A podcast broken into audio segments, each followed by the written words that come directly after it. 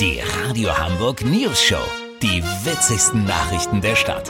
Mit Olli Hansen, Jessica Burmeister und Peter von Rumpold. Guten Tag. Von wegen Umsatzeinbruch durch Pandemie. Es gibt eine Branche, die profitiert durchaus, denn immer mehr Menschen nutzen die Zeit zu Hause, um ein Musikinstrument zu erlernen. Der Online-Absatz ist stark gestiegen.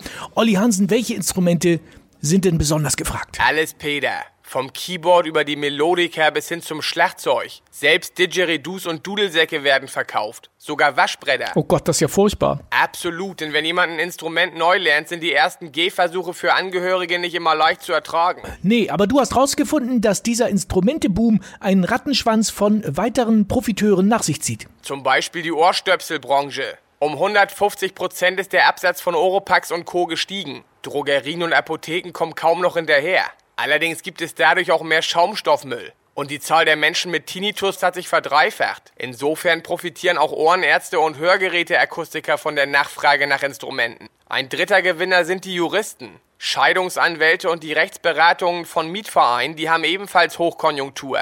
Wir haben so viel zu tun wie noch nie, sagte mir Dr. Robert Ratlos, der Hausjurist vom Mieterschutzbund. Und das hätte ich fast vergessen. YouTube verzeichnet Klickzuwachsraten im Millionenbereich, vor allem bei Videos mit den Schlagwörtern schnell, ohne Noten oder wie die Profis. Das Tutorial How to Play Piano Like Elton John in 10 Minutes hat eine Milliarde mehr Aufrufe als der Baby Shark Dance. Lass so machen, Peter. Ich versuche jetzt Rachmaninows drittes Klavierkonzert mit dem Video How to Learn Rachmaninows Third Piano Konzert on the Quetschkommode in 3 Minutes. Sobald die Bullen klingeln, melde ich mich noch morgen. Habt ihr das exklusiv? Ja, okay? viel Spaß dabei, Olli Hansen. Kurznachrichten mit Jessica Burmeister.